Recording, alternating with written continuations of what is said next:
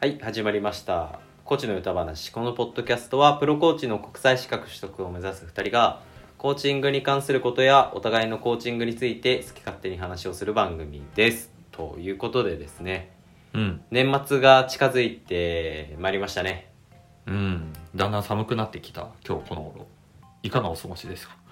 そうですね僕はですねこの国際資格取得っていうのを毎回オープニングで話しているじゃないですかうんうんうんそろそろこれ申請したいなと思う今日この頃ですよ素晴らしいおー進んでるねまあするかどうかできるかどうかはわからないまあできるんですけどねいつででも、うんまあ受かるかどうかは置いといて今年中に出したいと言いつつもうんうん残りもわずかとなっているのでうん早めに勝負決めないなと決めたいと思っているんですけれども、うんうんまあ、そんな話は置いといてですねうんおおはいと、もうこれはもう僕の個人的な話なのでうんうんこのポッドキャストに関しては前回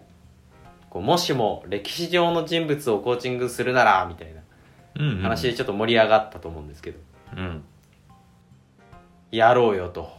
うんうんやっちゃいましょうよということでとうとうやっちゃいますか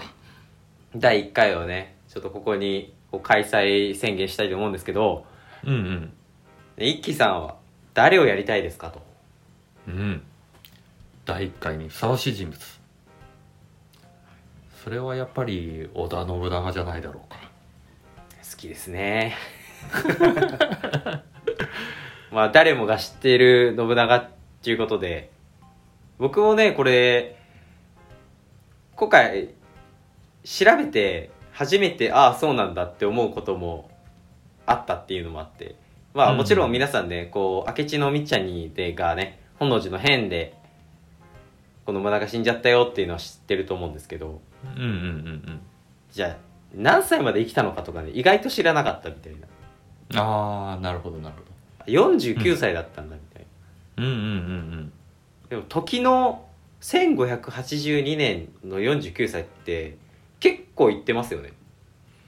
うんまあねむしろ本人も歌ってたからね人生50年とねえそれとしたら全然なんかうまい具合に死んだのかいい時期っていういい時期にね 死んだのかなと思いつつも、まあ、僕もねそんなにこう歴史詳しいわけじゃないんですけどね皆さうんんこの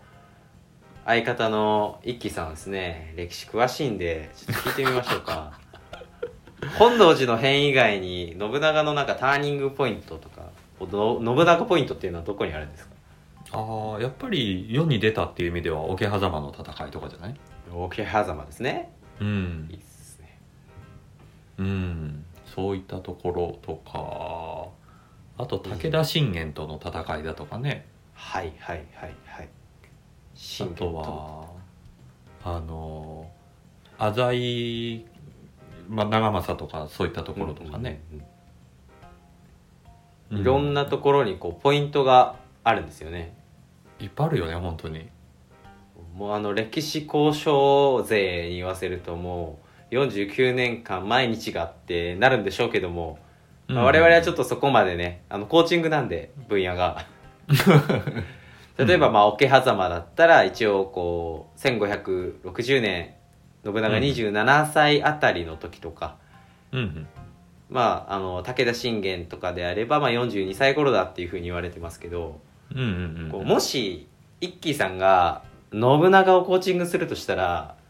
どこら辺で関わっていきたいですかそうだねうんやるとしたら秀吉の中国攻めの前とかかな攻めの前うんとなると、こうなんていうの結局中国攻めがあってその後明智光秀もねあの長宗我部とかとの交渉とかこうやってるわけだからはいはいはいそれがね総じて最後あの本能寺の変につながるわけだからさそうですね直接的なキーポイントじゃないかとおおっていうことはじゃあまあそこら辺にこうコーチ一輝が召喚されてはいはい信長にじゃあコーチングをするっていう体で今日はじゃあ行きましょうかまあね2人でその辺どんなふうにやるかって考えれるといいねはいじゃあちょっと早速ですけどじゃあ一輝さんはこの信長周りに関してはどんな風に捉えてますかうーん他にもね登場人物はいるけれどまあ主にはやっぱり秀吉と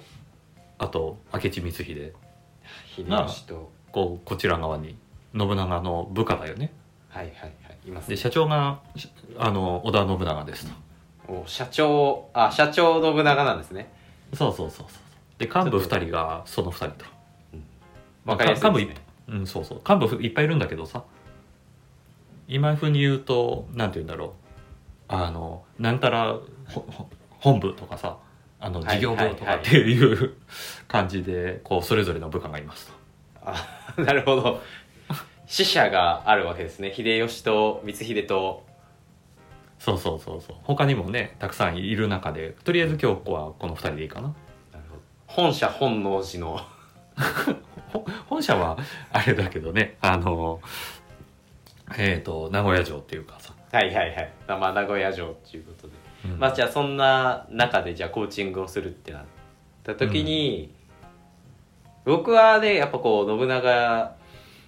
ってなると信長にこうコーチングうんってなるのかなとか思うんですけど、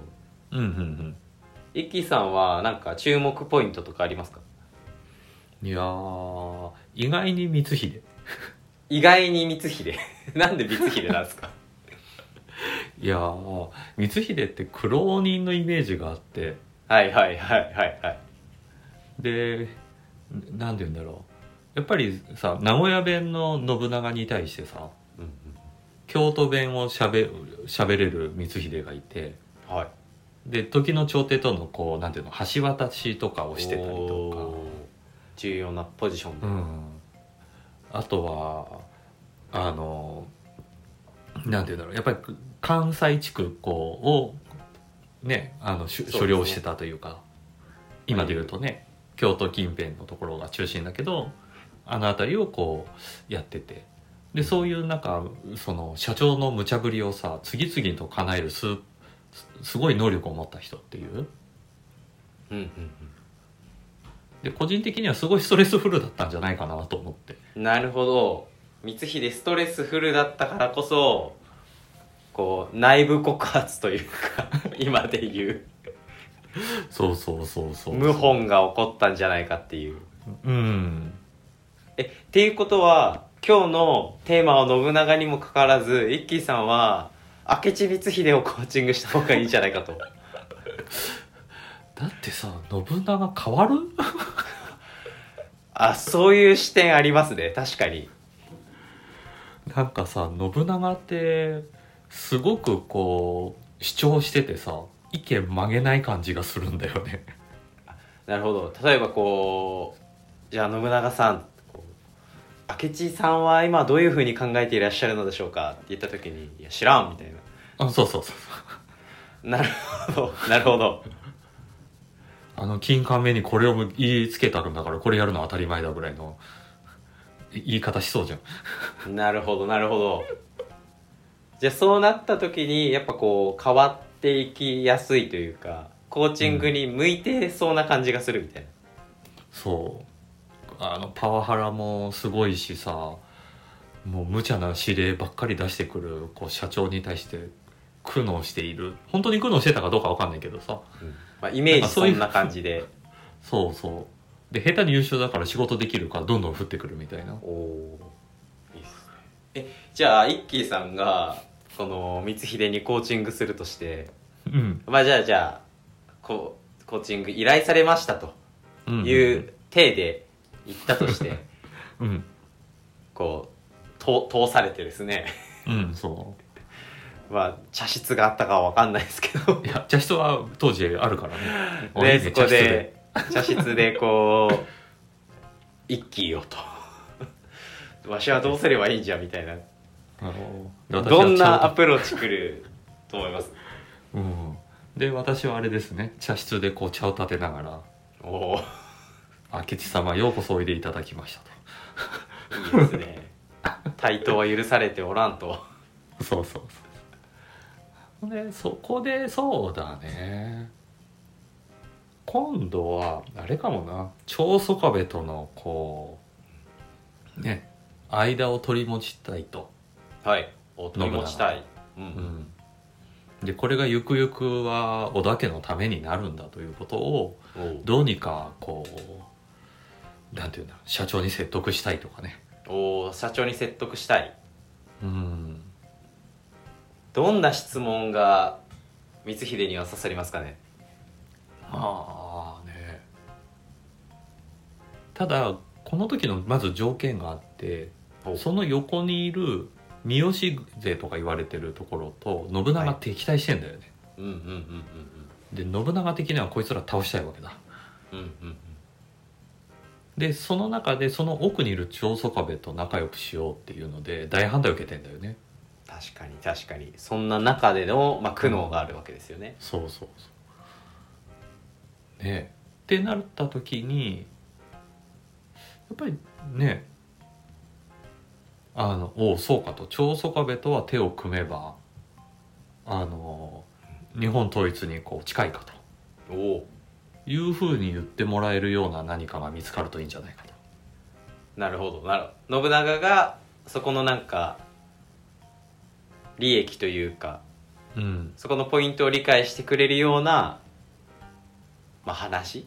うんうんそそういうのがなんか来そうな感じがするねもしあるとしたらあだからこう信長様に信長様って言ってたかわかんないですけ ど殿ですかねわかんないけどう、うん、にちょっとそこを納得してほしいんですけど、うんなかなかなんかそのこの方法が思い浮かばないんですよねとうんうんうんまあ来ましたとでねそうなった時はそうだねやっぱり最初にこうもしこの交渉が成功した時にどのように四国は変わるんでしょうかとなるほど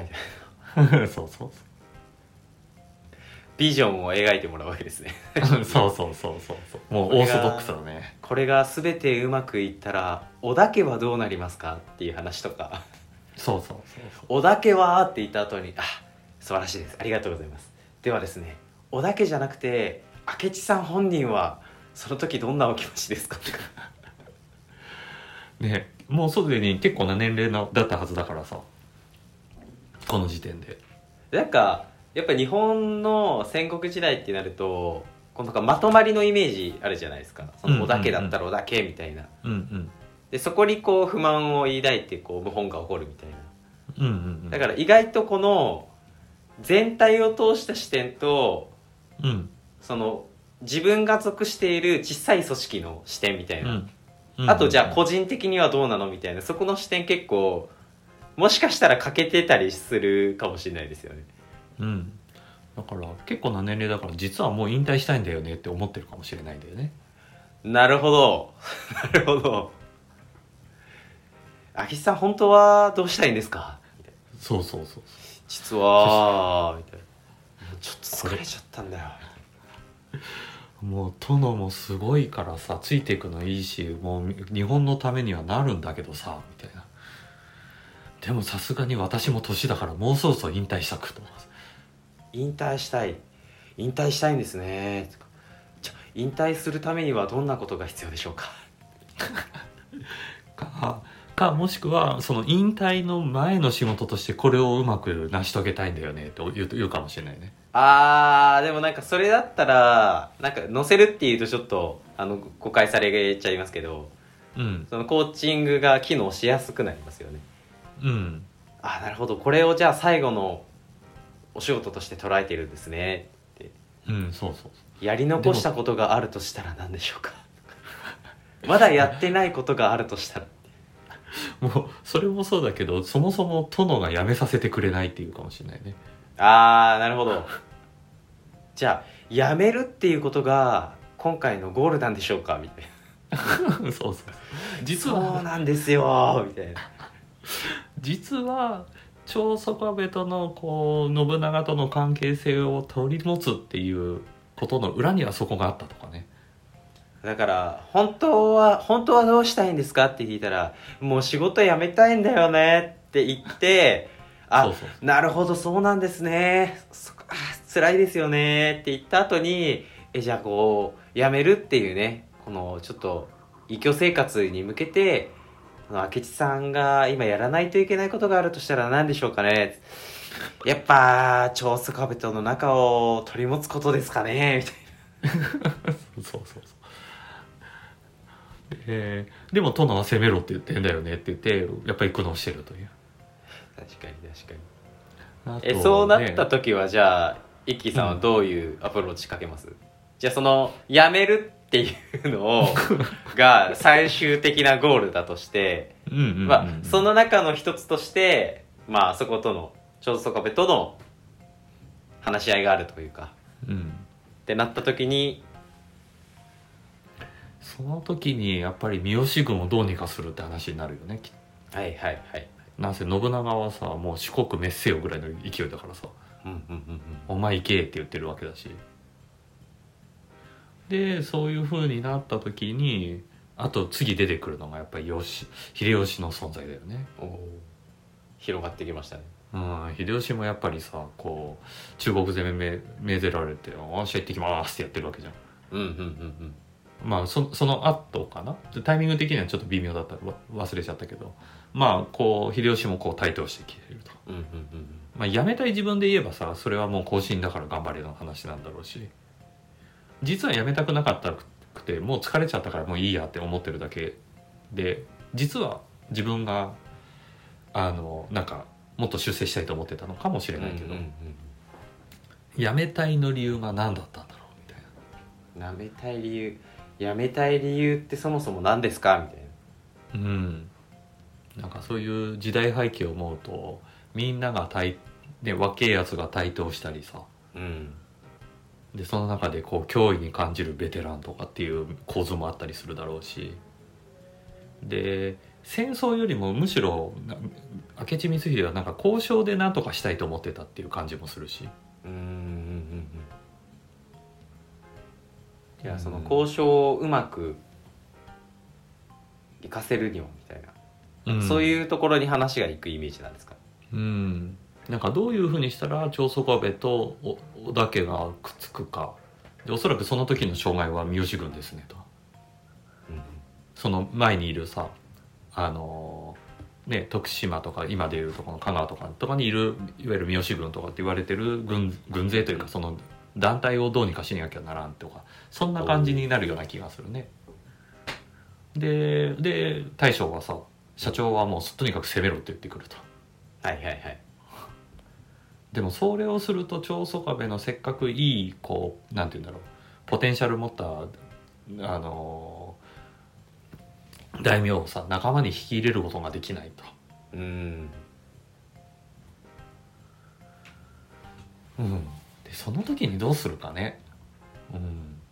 社長一つはね社長の言われるままにこう攻めるんだろうし確かはいはいはいでその他何ができそうでしょうかってなった時に三好軍をこちら側に引き入れるとかっていう案も出るかもしれないし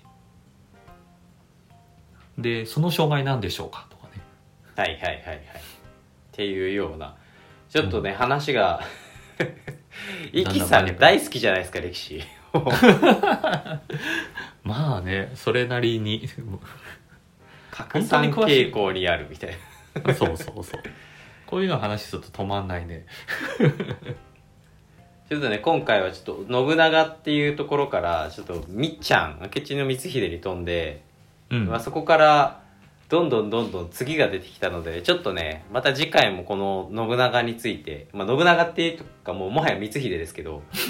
に ついてまたちょっとお話ができればなと思いますボリューム1っていうことで、また次回まだまだ続はいまだまだ続くということでじゃあ皆さんあの次回はあの光秀完全コーチング編ということでよろしくお願いしますでは、今回は終了ですはいありがとうございました